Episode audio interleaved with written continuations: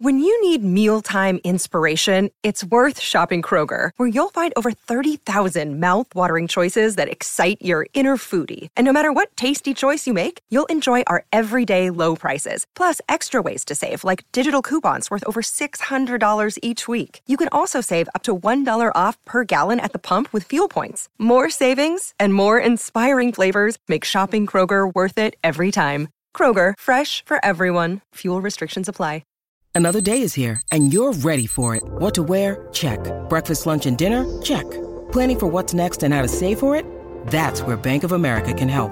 For your financial to-dos, Bank of America has experts ready to help get you closer to your goals. Get started at one of our local financial centers or 24-7 in our mobile banking app. Find a location near you at bankofamerica.com slash talk to us. What would you like the power to do? Mobile banking requires downloading the app and is only available for select devices. Message and data rates may apply. Bank of America and a member FDIC. Hello, it is Ryan, and we could all use an extra bright spot in our day, couldn't we? Just to make up for things like sitting in traffic, doing the dishes, counting your steps, you know, all the mundane stuff. That is why I'm such a big fan of Chumba Casino. Chumba Casino has all your favorite social casino style games that you can play for free anytime, anywhere with daily bonuses. That should brighten your day a little. Actually, a lot. So sign up now at chumbacasino.com. That's chumbacasino.com. No purchase necessary. Group. Void were prohibited by law. See terms and conditions. 18 plus.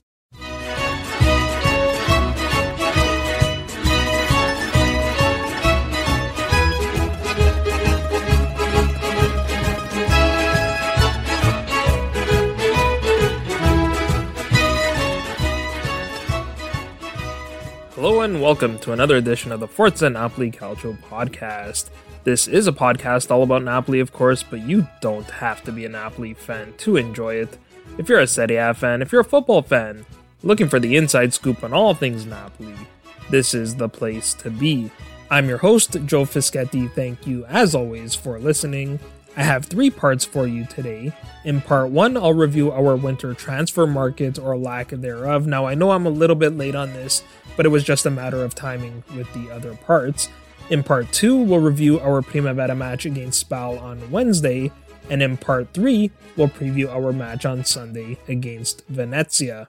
So let's start with the January transfer market. When all was said and done, Napoli made only one move, which was the loan of Axel Tuanzebe from Manchester United to be our fourth center back. So that'll do for part one. Just kidding. Uh, you'll be amazed at how much I've cooked up for such an inactive market. Now, I know a lot of people were disappointed that we didn't bring in more players, but if you look at our squad, when we're healthy, it's still one of the strongest squads in the league. I made this point online by comparing Juve's squad for the balance of the season to Napoli's. I don't think anyone would debate that Juve had the strongest mercato of any club in Italy. You could probably argue that they've had the best mercato of any club in Europe. They purchased Dusan Vlahovic from Fiorentina for 70 million euros, which as I understand it will be paid over a couple of seasons. They also acquired Denis Zakaria from Borussia Mönchengladbach, which I think was an absolute steal. Meanwhile, Juve sold Rodrigo Bentancur and Dejan Kulusevski to their former sporting director Fabio Paratici at Tottenham. Those two sales nearly covered the cost of Vlahovic's purchase, but they're kind of complicated with options and milestones and things like that. And Juve finally offloaded Aaron Ramsey to Rangers. Now Juve is going to pay his salary, but there's also a loan fee, so that's still a pretty good deal for them. So you can't deny how impressive this window was for Juventus, but the reality is Juve desperately needed to make changes. They were just an average team heading into the winter break. They weren't getting the goal production they needed out of Alvaro Morata, and their midfield was still rather weak. But even with these improvements, I'd suggest that Juve's squad is now just as good as ours, and we didn't spend any money. We certainly didn't inject 400 million euros into the club through a new share issuance. So let me go through what I think will be each team's starting 11 going forward, and we'll compare them position by position. Now, I think it's quite possible that Allegri will stick to the 4-4-2, but just to make the comparison easier, I'm going to assume they line up in a 4-2-3-1. Starting in goal, Juve have Wojtek Szczesny and we have David Ospina. I take Ospina there. Szczesny is a good keeper, but his form has declined a bit this season, while Ospina has been unbelievable. I know some of our fans are not too confident in Alex Meret, but I'd say he's about equal to Mattia Perin as far as backups go, maybe even a little bit better. At center back, I have Leonardo Bonucci and Matthijs de Ligt as the starters with Giorgio Chiellini as the backup. We have Kalidou Koulibaly and Amir Rrahmani I'd say that's pretty even. Personally, I think Koulibaly is stronger than Bonucci. Trying to be objective, I'd say De Ligt is probably slightly ahead of Amir Rrahmani, but I think a lot of Napoli fans would rather have Rrahmani with the season that he's having. I think you have to say that Chiellini is the better backup option when he's healthy, but he's missed a lot of games over the last two seasons due to injury. He's 37 years old now, so his body can only handle so much. Meanwhile, Juan Jesus has done an admirable job covering for Koulibaly this season. He's played the full 90 minutes in 13 matches this season, including each of our last eight matches in Serie A, which is more than any of us thought he would coming into this season. He effectively replaced Manolas as our third center back, which allowed us to save some money by bringing in Axel Tuanzebe on loan to be the fourth option. Fullback is an interesting one for Juve. I'd say Allegri probably still prefers Alex Sandro at left back, whereas most Juventini prefer Luca Pellegrini. We have Mario Rui and Fauzi Ghoulam, so even though Mario Rui has been good this season, both clubs are pretty weak at left back. At right back, Juve have Danilo and Juan Cuadrado, but I suspect Cuadrado will still have to play further up the pitch. They also have Mattia De Sciglio as a backup. We have Giovanni Di Lorenzo, who's the best of the lot in my opinion, Maybe you can say Cuadrado is just as good when he plays at right back just because of his contributions in the attack. Our backups are Kevin Malcuit and Alessandro Zanoli. Malcuit is just okay. Zanoli seems like he has plenty of potential, but he hasn't had much opportunity to play. Moving on to the midfield, I've assumed a double pivot for Juventus consisting of new signing Denis Zakaria and Manuel Locatelli. Our starters would be Frank Zambo Anguissa and Fabian Ruiz, Zakaria is a bit of an unknown, while I'd say Locatelli and Fabian are about equal. Again, our Napoli bias might have us leaning towards Fabian there. In terms of backup midfielders, Juve have Arthur Weston McKennie and Adrien Rabiot. We have Stanislav Lobotka, Diego Demme, and Elif Elmas. The backups are hard to compare because they're all very different types of players, but if I had to choose, I think I'd take our backup midfielders over Juve's. Moving on to the wingers, like I said, with Chiesa out for the rest of the season, Juve don't really have that many options. I've assumed that Danilo will play at right back so Cuadrado can play on the right wing, which frees up Bernardeschi to play on the left wing. I suppose Moise Kean could also play as a winger, but this is partly why it makes sense for Allegri to play in a 4-4-2. Of course, we have Lorenzo Insigne on the left and Elif Elmas as a backup. Elmas is a utility player, which has proven really important to have during the pandemic. On the right wing, we have Lozano and Politano, neither of whom have been particularly strong this year, and now we lost Lozano due to injury. We also have Adam Ounas, so we are definitely deeper than Juve are on the wings. Now, I've assumed Paulo Dybala would play in the number 10 for Juve, whereas we have Piotr Zielinski. I think talent wise, you have to go with Dybala, but he too has missed a lot of games over the last couple of seasons due to injuries, so that position is a bit closer than you might think. Finally, Juve have Dusan Vlahovic now at striker, whereas we have Victor Osimhen. They're so hard to compare because they have such different characteristics. Vlahovic is your true number nine. You just have to look at his goal scoring tally in 2021 to see what he's capable of. Victor has that pace which can really stretch the opponent. Now, both are incredibly strong, we just need to see Victor avoid these freak injuries. So for that reason, I'd give the slight edge to Vlahovic. And then in terms of backup strikers, I would definitely take Mertens over Morata. Again, they're not the same type of player, but Mertens is more lethal and he can double as a number 10. Finally, Juve have Kaio Jorge and we have Andrea Petagna. Kaio Jorge hardly plays and Petagna hardly plays well. So taken all together, I'd say that with the improvements Juve made to their squad, these two squads are only now just about even. But injuries aside, we've been playing together all season, whereas Vlahovic and Zakaria will need time to adjust. The entire team might need time to adjust if Allegri changes his system. And in my opinion, if Juve don't change their system, if they stick to the 4-4-2, then they won't be as good as they can be. Most importantly, we have what is effectively an 8 point head start on Juventus in the battle for Champions League qualification. The gap is 7 points, but we own the head to head record, so Juve would need to make up 8 points over the final 15 rounds to pass us in the table. The reality is, it doesn't actually matter what Juve do for the rest of the season. We control our own destiny. We just have to focus on ourselves and get results. We got through our difficult spell of injuries. Just about everyone's had COVID, so it seems unlikely that we would have another outbreak before the end of the season. And AFCON is wrapping up this week, so for me, there's no reason why we shouldn't finish in the top four. If we do, then we'll have a little bit more disposable income and we can bring in some new players. So that's a good segue to the summer transfer rumors because there have been plenty of those. I want to start with a question on Twitter from Stefano Camarota. He asked, Who do we sign to replace Insigne, Mertens, Fabian, Ospina, Ghoulam, possibly Malcuit, and Tuanzebe? So starting with the Insigne, I agree with our friend Ralph Biz on this one. We had Ralph on for the latest episode of Forza Napoli Worldwide. If you haven't checked that out, be sure to give it a listen. Not to toot my own horn, but it was a really fantastic episode. Anyhow, Ralph reminded me on that episode that he was the first to predict that Elmas will become the starting left winger after Insigne moves to Toronto, and the more I see Elmas play, the more I agree with that. If that's the case, then we would only need to sign a backup winger or perhaps a backup utility player who, by virtue of being a backup, would be less expensive. One player we have been linked to lately is Adnan Januzaj. According to Fabio Cannavo of Radio Kiss Kiss, Januzaj is on Giuntoli's list. There are a number of reasons why Januzaj makes sense. His contract with Real Sociedad expires this summer, so we could sign him on a Bosman. He currently earns a salary of 1.8 million euros net, so his salary is affordable. He's in his prime at 26 years of age, and he's Belgian, so assuming Mertens stays, he could help integrate him into the team. The one reason why the move wouldn't make sense to me is that Januzaj predominantly plays as a right winger, and we already have three right wingers in Lozano, Politano, and Ounas. Now, Lozano can also play as a left winger, but that further supports the notion that we don't need to replace Insigne at all. If we keep Lozano, Politano, and Ounas, we have enough wingers and we could use those resources elsewhere. As far as Mertens goes, I'm of the view that Mertens will renew his contract. Now, I know a lot of people are looking at the Insigne situation and saying that the same thing will happen to Ciro, but I think the situations are very different. Mertens is older and he's publicly stated that he'd take a pay cut, so I think he'd renew for somewhere in the one and a half to two and a half million euro range. Now, if De Laurentiis wants to come with a ridiculous offer like half a million per season, then yeah, we can expect Mertens to walk, and he would be right to do so. Fabian Ruiz is an interesting one. There have been conflicting reports on Fabian. I saw one report that said that we are working to renew the contracts of both Meret and Fabian. Then at the weekend, Spanish media outlet Mundo Deportivo reported that Manchester United, Liverpool, and Arsenal were all targeting Fabian.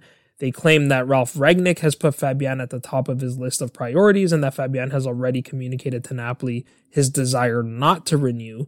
Meanwhile, Corriere del Mezzogiorno are reporting that Newcastle United have offered 150 million euros for Fabian and Victor Osimhen together. If that's true, I'm sure De Laurentiis had a good laugh when he saw that. I'm not sure De Laurentiis would sell Osimhen alone for 150 million euros, let alone Osimhen and Fabian together. But maybe it was a real offer because Nico Schira reported that Napoli rejected a 40 million euro offer from Newcastle for Fabian, which would suggest that they were willing to pay 110 million for Victor. Personally, I don't think Fabian will renew. The club has been trying to extend him for a while and he's been pretty silent on the matter. If he does not renew, then we absolutely must sell him this summer so we do not lose him for free. If we do sell him, then Il Mattino suggests a couple of options. One is Hellas Verona's Antonin Barak. The problem with Barak is I suspect he will be an expensive player to purchase and could command a significant salary. He actually has a similar profile to Fabian. He's a big body, but he also has a good touch. Barak is actually better than Fabian in the air as well. The problem with Barak is I suspect he will be an expensive player to purchase and could command a significant salary. Another option that Il Mattino and many other outlets have reported is Empoli's Nedim Bajrami. I think he would fit perfectly in terms of the direction the club is heading. It seems like De Laurentiis wants to go back to the way he used to build a team by signing young players before they hit their prime, then selling them high and reinvesting the proceeds of the sale. I'm sure De Laurentiis looked at our transfers over the last few summers and realized that spending more on a player doesn't necessarily mean improving your team. He broke the club's transfer record on Manolas, and that proved to be a disappointing signing. Then we broke our transfer record again on Lozano, and that hasn't gone as planned either. Finally, we broke our transfer record for a third consecutive year on Osimhen. Now, it's too early to judge whether this was a good signing, but Osimhen has had two serious injuries, each of which caused him to miss many matches. But when you spend more on players, the cost of injury or the risk of injury is greater. Bajrami is already a quality player, but he's only 22 years old, which means he could be worth a lot more in a few years. Moving on to David Ospina, His contract expires this summer, and there have been many reports, including from Gazzetta dello Sport, that Napoli have chosen Alex Meret to be the goalkeeper of the future. That most likely means Ospina will not be renewed, which many Napoli fans are not too happy about. Gazzetta noted that Meret currently makes 1 million euros per season, and that would increase to around 2 to 2.5 million euros upon renewal. If this rumor is true, I think that salary would be one of the key reasons behind the decision. Ospina would almost certainly command a higher salary, which he would absolutely deserve for how well he's played, but we know that De Laurentiis is trying to get that wage bill down. Obviously, Meret is much younger than Ospina, so I'm sure that would factor into the decision as well. According to the reports, De Laurentiis, Giuntoli, and Spalletti are all in agreement that Meret will be the goalkeeper going forward. I'm not so sure I buy that. Spalletti clearly favors Ospina over Meret, so I think this is a case where De Laurentiis has made his decision, and Giuntoli and Spalletti are choosing not to disrupt the apple cart. That being said, I think people are being a little too down on Meret. I'm not saying he's great, but I think the potential is there, which is why Mancini continues to call him up to the national team. I know both Gattuso and Spalletti have gone with Ospina now, who's been great, but that doesn't mean that Meret is bad. I hate to sound like a broken record, but I do believe Meret will be more confident when he plays more regularly. Does he have areas for improvement? Of course. He needs to be more confident coming off his line, he needs to be more commanding of his area, and he needs to be more vocal. But those are all things that can be learned. He's still only 24 years old. Let's move on to fullback next. Stefano mentioned Fauzi Ghoulam, but I actually think we need to replace both Ghoulam and Mario Rui. I think we all know that Ghoulam's contract will not be extended when it expires at the end of this season. Before the deadline, Tuttosport reported that Ghoulam was close to joining Lazio. That got a lot of Napoli fans excited, not because we want to see Ghoulam go. I think we all appreciate what he's given to the club, but rather because if he left, then that would free a position for us to finally sign a left back. If that transfer happened, if Maurizio Sarri took a 30 year old Ghoulam post double knee surgery after having already taken El Sai, I think I just might have put Sarri back in my good books. Unfortunately, it was not to be. Il Messaggero reported on Sunday that Lazio were not convinced by Ghoulam's physical condition, despite Napoli being willing to let him go for free, and Ghoulam ended up staying. Now, Mario Rui is under contract until 2025, but his agent, Mario Giuffredi, made it clear last summer that Mario Rui wanted to play another season to restore his value, and then he would look for another club. He's had a strong season, so it would be the perfect time to sell him we could then use those funds to pay for a replacement. The player we have been most heavily linked to is Getafe's Matias Olivera. Before the deadline, Sky Sports reported that Olivera was close to a move to Napoli on loan for 1 million euros with an obligation to buy for 11 million. I suspect that deal didn't go through for two reasons. First, Getafe did not want to lose a player in the middle of the season, at least not on a loan. At the very least, they would have needed a cash offer to sell the player in January, which Napoli was not prepared to offer. The second reason was likely that we were not able to sell Ghoulam or Malcuit, which would have been required to free up a position in the squad. Otherwise, we'd have to terminate one of those contracts, which effectively means increasing the cost of the new player by the salary of the player you are terminating. So if Ghoulam makes 2.4 million a season and Olivera makes 3 million, we'd effectively be paying 5.4 million for Olivera because we'd have to terminate Ghoulam and still pay his salary. At the weekend, Olivera was on a Uruguayan radio station Sport 890 where he was asked about the rumors of a transfer to Napoli. He said all the right things. He said he's calm and focused on Getafe. He added that he's heard of the news about Napoli and he is flattered, but they remain rumors. He said his focus is on Getafe and Uruguay and he will continue to work with humility. So I think Olivera will replace Mario Rui, which means we need another fullback to replace Ghoulam, at the moment, the most likely option appears to be Empoli's Fabiano Parisi.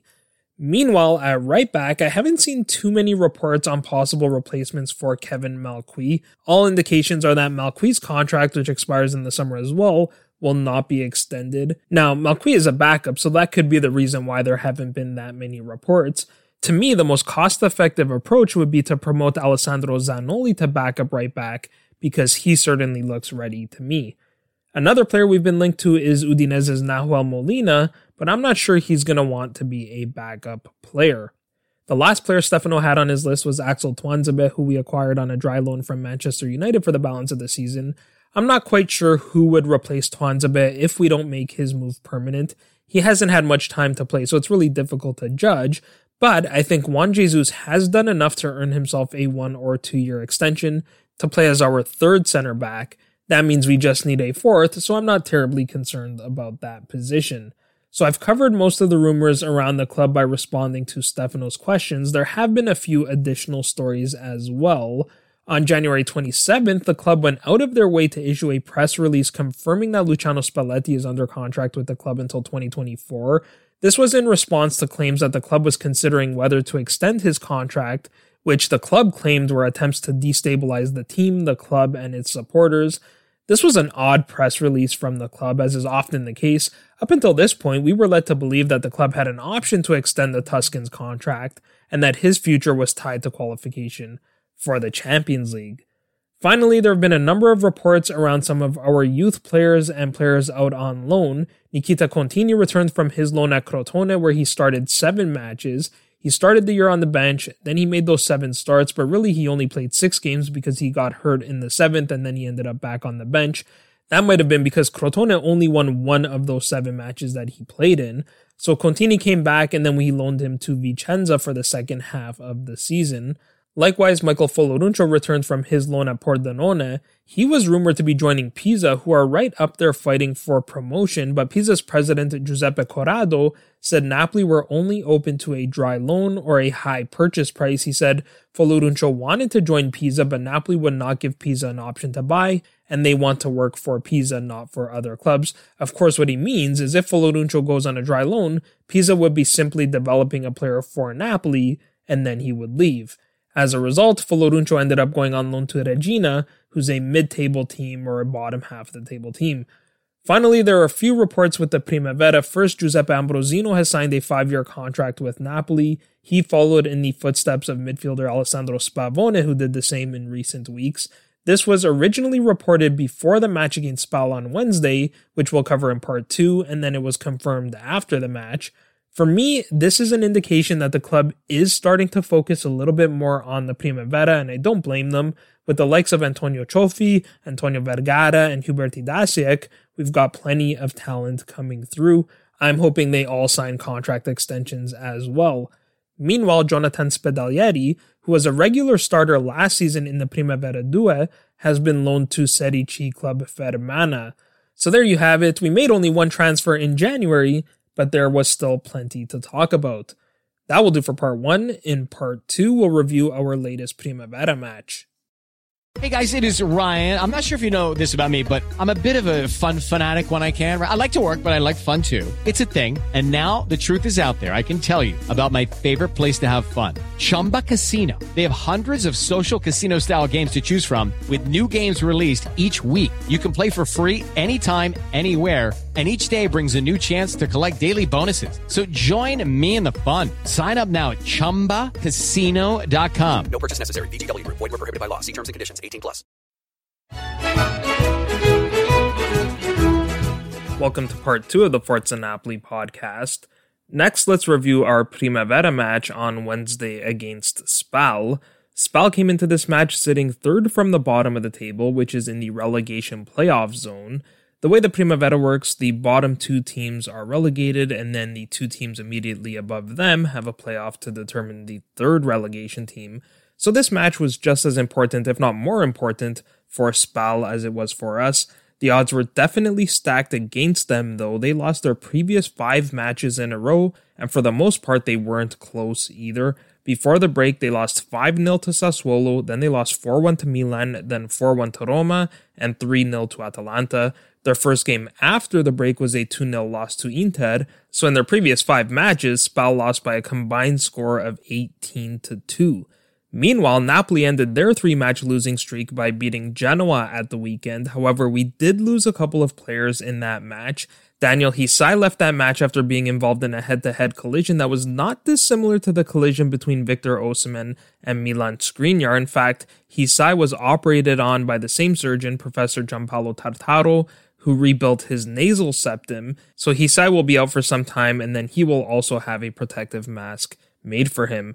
The other player we were missing was Colisacco, who picked up his fifth yellow card of the season in that match against Genoa, so he was suspended for yellow card accumulation. So with that, let's get to the starting lineups.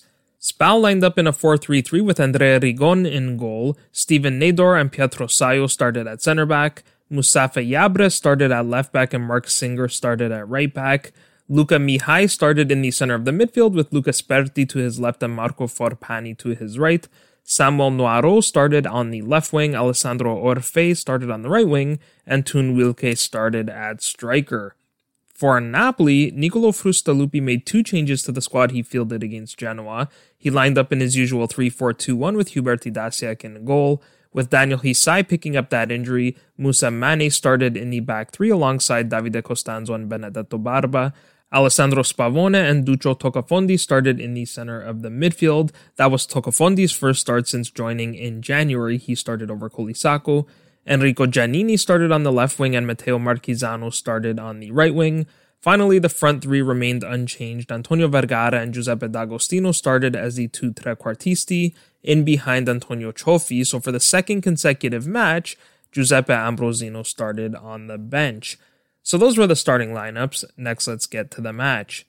Napoli got off to a great start. Just past the first minute, we won a corner kick and we nearly opened the scoring from it. Trophy played an outswinging corner from the right side, and Marchisano was left completely unmarked in the area. He put a strong header on target, but Rigon made a fantastic save. Moments later, Mihai was cautioned for a dangerous tackle on Vergara. Now, normally I wouldn't make a point of mentioning a yellow card, but I mentioned this one for two reasons. First, he can make a pretty strong case that it should have been a straight red. Mihai was late to the ball and put his stud straight into the leg of Vergara. And second, about six minutes later, Mihai made another questionable tackle. Once again, he was late to the ball, and this time he caught Cioffi. He could easily have been cautioned for that tackle, but he wasn't, so I'd say that Spal were rather fortunate to play the rest of the match with 11 men. Now, Napoli started strong, but Spal responded well and nearly scored in the 12th minute. Tocafondi conceded possession in our end and Spal countered. Sperti's shot from the edge of the area was blocked by Costanzo, but the ball popped up in the air. Wilke won the header over Barba, and the ball appeared to be heading to the bottom corner, but Idasiak made a fantastic save to keep it out. That proved to be an important save because only a few minutes later, the Azzurrini opened the scoring. Sperti took a heavy touch on the pass from Moirot, and Mane and Tocafondi quickly pounced on the ball. Vergara came away with it, and he played a gorgeous ball over the top to Cioffi. He took the ball down with his right boot, took one touch towards the six yard box, and calmly tucked his shot inside the far post to put Napoli ahead. Now, this was a back and forth affair, so it's only natural that the next chance fell for Spal. Nador won the header on the Idasiak long ball, and two quick passes later, Sperti was free on the left wing. He tried to go for goal, but in the end, his weak effort was straight at Idasiak, and the keeper made the easy save. With the momentum shifting momentarily in Spal's favor, they continued to push for the equalizer. About midway through the half, Mihai took a powerful shot from outside the area, but it was always bending wide of the goal. Moments later, Napoli nearly doubled their lead. Marchisano chipped the ball to Vergara on the right wing. He did well to dribble past Sperti, and then he played a perfect cross with the outside of his left boot towards the back post. Giannini connected fully with his volley and beat Rigon, but not the upright, so the score remained 1 0. Consistent with the pattern in the half, the pendulum swung back the other way with Spal creating the next chance. Sperti was dispossessed by Mane in the Napoli half, but Sperti pressed forward and blocked Costanzo's clearance. The ball fell kindly for Sperti, but Idasiak was quick off his line, and even though he hesitated for half a second, he did just enough to disrupt the shot and, most importantly, to keep the ball out. Then in the 26th minute, D'Agostino came close on a play that was similar to the goal. This time Marchisano played the ball over the top, like Trophy, D'Agostino took the ball down really well and immediately shot on the half volley. Unfortunately, his shot finished just wide of the goal.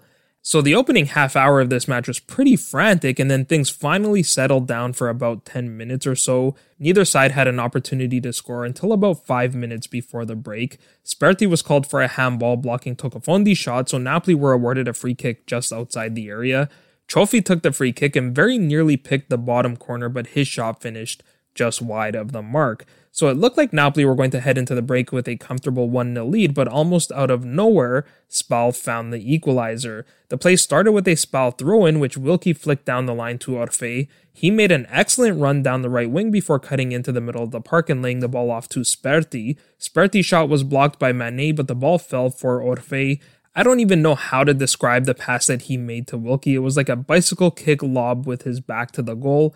Wilkie was really fortunate on the finish. He did not connect well with the ball at all. He actually kicked it straight into the ground, but not intentionally. It was more of a miss hit. But in any event, the ball bounced up and over Idasiak and into the back of the goal. So after a really wild half, Napoli and Spal went into the break, all tied at one.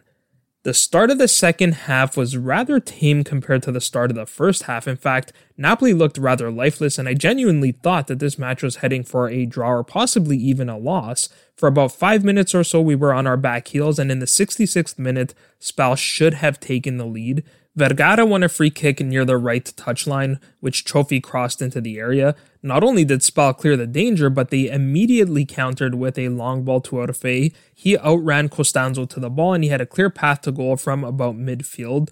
Orfei only had Idasiak to beat, but after sprinting nearly the entire length of the pitch, he skied his shot over the bar.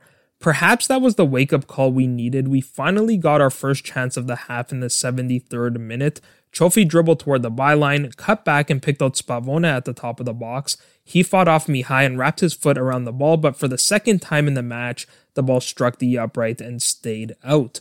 I think Frustalupi recognized that if he wanted to score, he would need to make some changes, so a minute later, he replaced D'Agostino with Giovanni Mercurio and Trophy with Ambrosino. That proved to be a stroke of genius. Starting a minute later, the two of them combined to score three goals in seven minutes. First, Giannini played a beautiful in swinging cross from the left wing right on Ambrosino's head. Ambrosino made no mistake, heading the ball back across the face of the goal and into the bottom corner to restore Napoli's lead. That was his seventh goal of the campaign, and then three minutes later, he scored his eighth. This play started with an unbelievable slide tackle by Vergara to win the ball back at midfield. He quickly countered and played Ambrosino through on the right side of the goal. Ambrosino hit the ball first time, rolling his shot just inside the far post to make the score 3 to 1.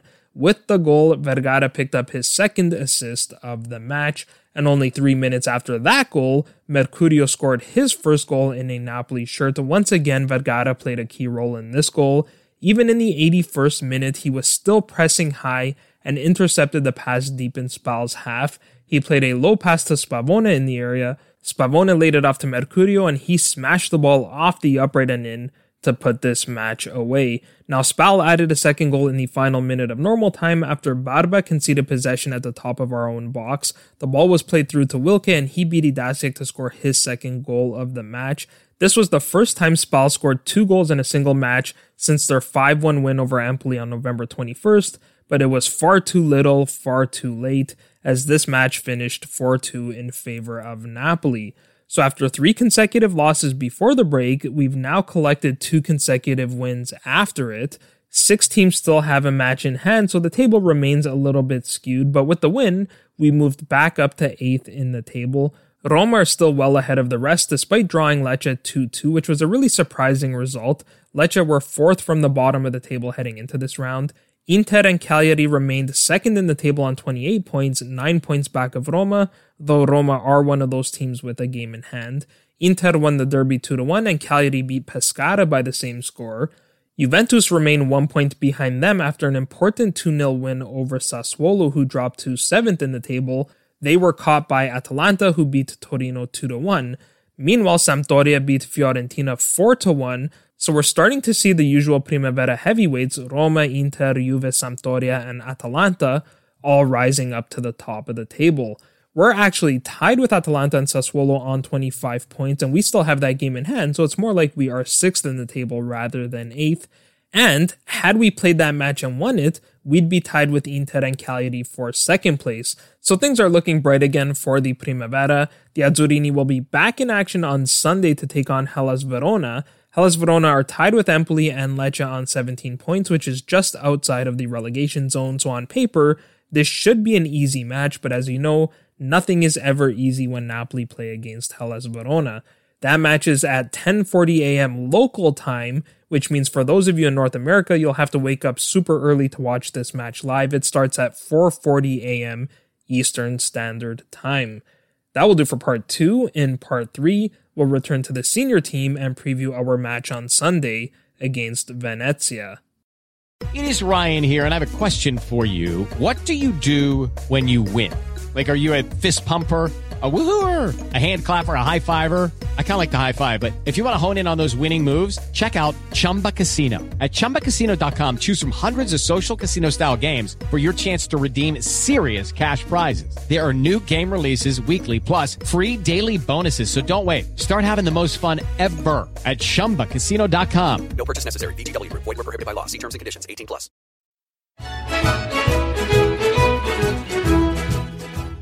Welcome to part three of the Forza Napoli podcast. We'll close the pod with a preview of our match on Sunday against Venezia. Venezia come into this match sitting fourth from the bottom of the table on 18 points. That's only one point clear of Cagliari in the final relegation position. Cagliari have had a fantastic start to the calendar year, picking up seven of a possible 12 points in their last four matches.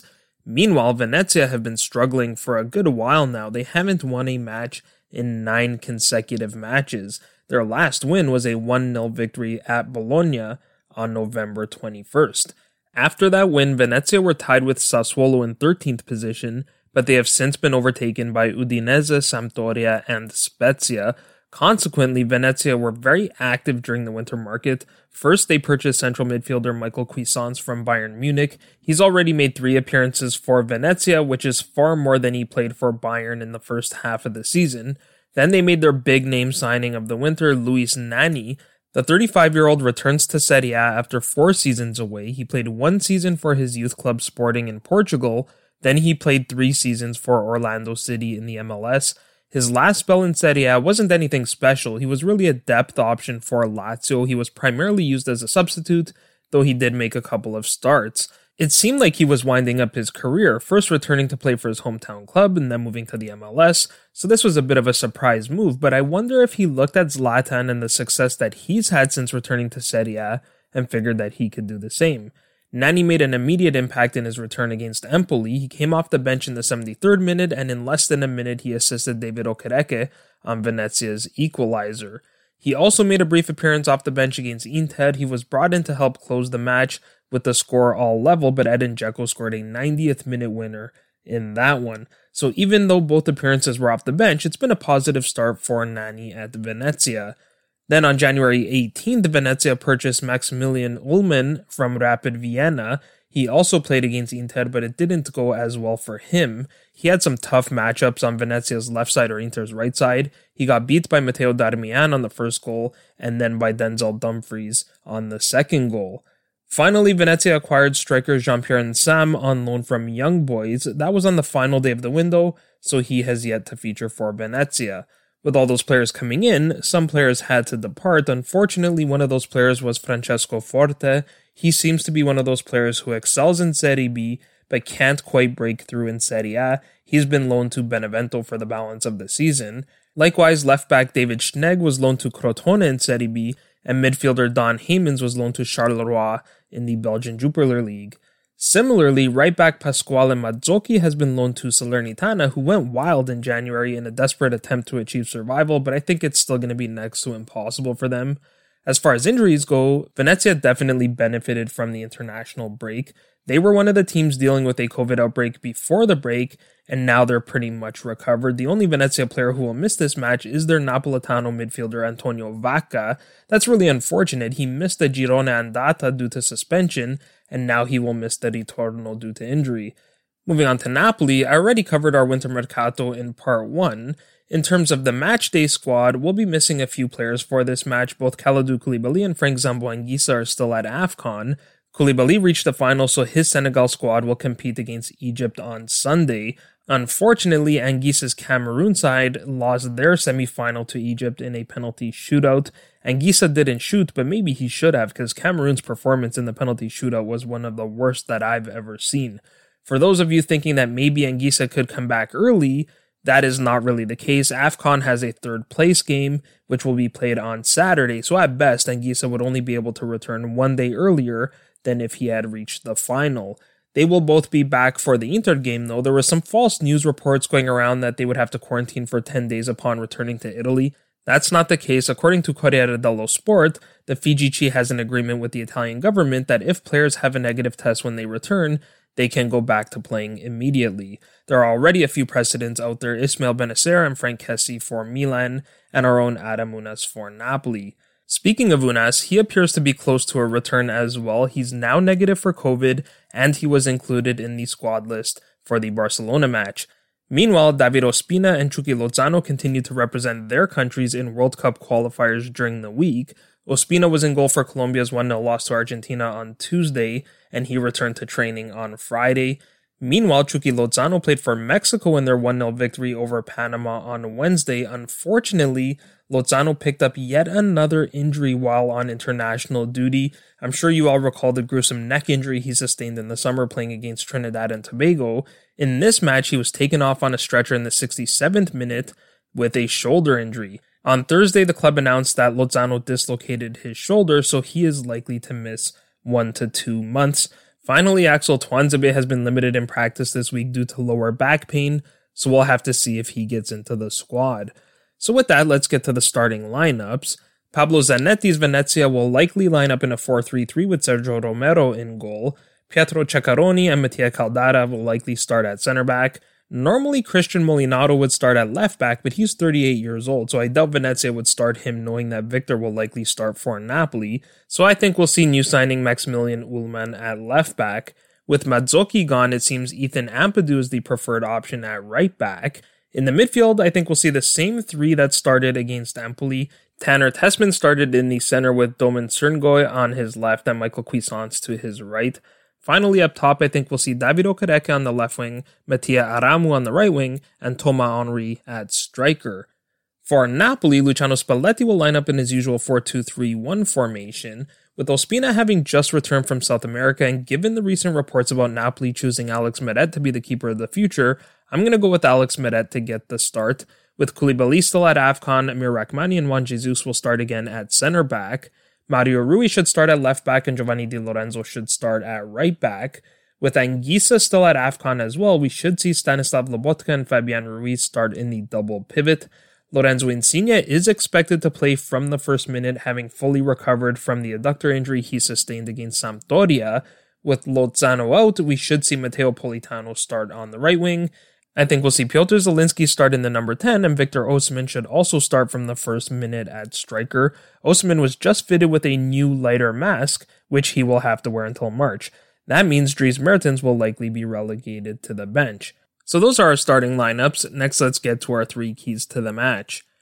My first key to the match is to use the weapons we have at our disposal even without the players I mentioned, this is still a very strong Napoli squad. I'm expecting Insigne and Osimhen to start, and in my opinion, this team is stronger with each of these players in it than without them. Osimhen may find it difficult to create chances early on against Venezia's low block, so that's where we're going to need the likes of Insigne, Politano, Zielinski, and Fabian to create those chances and maybe even score. If we can snag an early goal, then the game should open up a little bit. At some point, Venezia would need to push for an equalizer, which means there would be more space on the pitch, and that's when Victor becomes a serious threat. Osimhen is going to be a handful for that Venezia back line. To say he's hungry for goals is an understatement. He's probably even more eager to score specifically against Venezia after what happened in the first meeting. That was a while ago, so in case you don't remember, Osimhen was provoked into swinging his arm into the face of Dom Heymans and was sent off only 23 minutes into the match. Now, as I mentioned, Heymans is no longer with Venezia, so hopefully Victor exacts his revenge on the goal instead. Another useful weapon that I think a lot of Napoli fans are overlooking for obvious reasons is Lorenzo Insigne. Now, Football Italia released an article called It's Time for Insigne to Shine in the Final Five Months for Napoli. The article was okay, but they expanded on the title with their tweet saying that he's been in poor form this season. Now, I'm sure some people would agree, especially those who are not happy about Insigne's pending departure from Napoli. But when you read the article, it's clear to me that their assessment is based entirely on the fact that he hasn't scored any goals from open play. In my opinion, that's just lazy analysis. Now, look, I'm not saying he's had a great season either. He hasn't. Wingers need to score, but they also need to be playmakers. Insigne's struggling with the former, but he's doing just fine with the latter. Perhaps it's been less noticeable with how Elmas has been playing on the left lately, but our attack is noticeably stronger and more fluid when Insigne is on the pitch. So I think having those two players back on the pitch from the start of the match, which also means having Mertens and Elmas as options off the bench, will make this Napoli side that much more difficult to stop. My second key to the match is that we need to make sure we stay sharp defensively. We know that Venezia are going to play the low block. That's how they played in our first meeting, even after Osimhen was sent off. That means they probably won't have much of the ball, especially considering how we like to play. Against Inter, they only had 30% of the ball. Against Milan, they only had 40% of the ball. Surprisingly, against Lazio, they had 50% of the ball, but that was a bit of an anomaly. But I think our defenders are going to have very little to do, at least defensively, for long spells of the match. That could actually be dangerous because Venezia do have quality attacking players that can beat you on the break. We won't be the only team in this match with pace up top. David Okereke is super quick and he can finish as well. He's tied with Mattia Aramu for most goals on the team with five. The other goal scorer on the team is Thomas Henry, who bravely rocks the number 14 with a name like that, but he's doing just fine. He has four goals on the season as well. Those three players account for nearly 60% of Venezia's goals this season, so we'll need to watch out for them on the break. Spalletti's done an excellent job setting up our defense to succeed, though we continue to be the team with the fewest goals conceded in Serie A. We've conceded 16 goals, which is one fewer than Inter have conceded, and Inter still have a game in hand. One of the biggest challenges we had defensively under Gattuso and Ancelotti for that matter was that we would get beat on the break. Spalletti has done a good job of addressing that weakness largely through his style of attacking football. We like to keep the ball and we continue to attack even when we have the lead, and as a result, our opponents have less of the ball and therefore fewer opportunities to score. But Spalletti hasn't completely eliminated the problem, as we saw with the goal Salernitana scored against us before the break. My final key to the match is we need to score at least two goals. I still have hope for Alex Meret. I still believe that he can be the keeper of the future but he doesn't have a great record this season in terms of goals conceded. He's made 10 appearances this season in all competitions, 5 in the Europa League, 4 in Serie A, and 1 in the Coppa Italia. In those 10 matches, he's conceded 13 goals, so that's an average of 1.3 goals conceded per match. Now, Four of those goals were in the Coppa Italia match against Fiorentina, and I would say that the team had pretty much given up after Fiorentina went ahead in stoppage time. But even if we generously remove two of those goals, he's still averaging 1.1 goals conceded per match. Now, I'm not a goalkeeping expert, so it's difficult for me to explain why that is. If I had to guess, I'd say it comes down to a couple of things. The first is something I mentioned in part one, which is that Meret's confidence is low from not playing consistently. I know people are tired of hearing that, and I understand if you don't agree, but I think that's a big reason why at times it seems like Meret is fighting with himself. For instance, when he hesitates to come off his line, it's because he's debating with himself whether to go or not. For me, that indecision is a symptom of low confidence. I don't think positioning is an issue for Meret. Sure, he may have conceded the odd goal here and there because of poor positioning, but I think you can say that of just about any goalkeeper. Generally speaking, Meret is a technically sound goalkeeper and an excellent shot stopper. Now, people will say, well, if Meret is so good, why has he not been able to take over the starting role? For me, the explanation is simple. Ospina has just been better. That doesn't mean Meret is a bad keeper, it means Ospina has played extremely well. He seems the more likely of the two to come up with that big save when you need him to, and perhaps that's why Ospina has conceded only four more goals than Meret, despite playing double the number of matches. Whatever the reason, though, I'm expecting us to concede one goal in this match, which means we need to score at least two goals to get the win.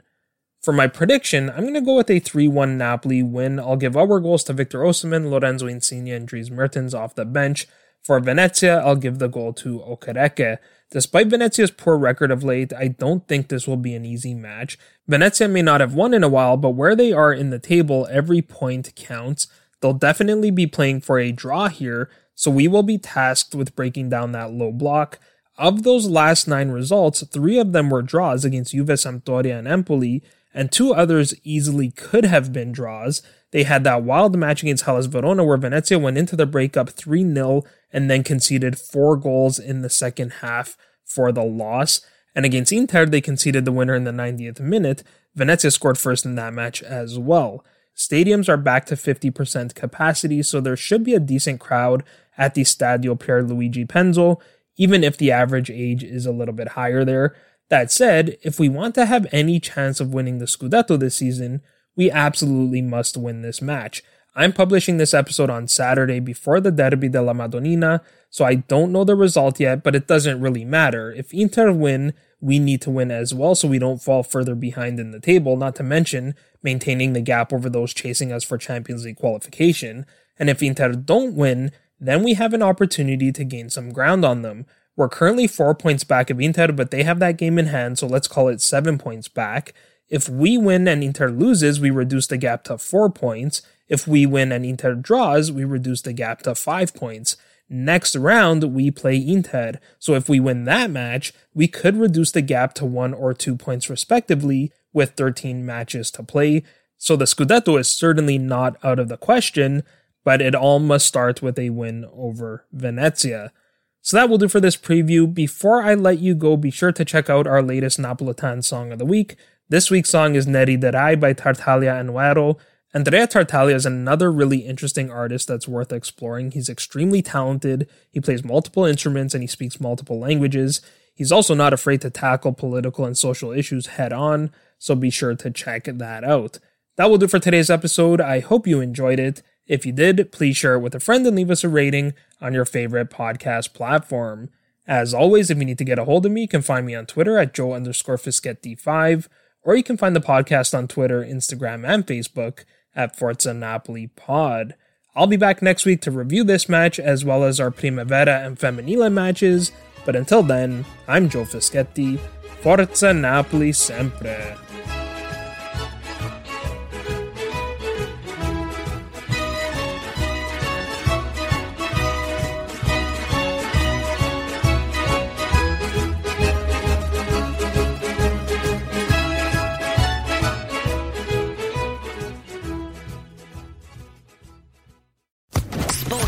Sports Podcast Network. Lucky Land Casino asking people what's the weirdest place you've gotten lucky? Lucky? In line at the deli, I guess? Aha, in my dentist's office. More than once, actually. Do I have to say? Yes, you do. In the car before my kids' PTA meeting. Really? Yes. Excuse me, what's the weirdest place you've gotten lucky? I never win and tell. Well, there you have it. You can get lucky anywhere playing at LuckyLandSlots.com. Play for free right now. Are you feeling lucky? No purchase necessary. Void where prohibited by law. 18 plus. Terms and conditions apply. See website for details.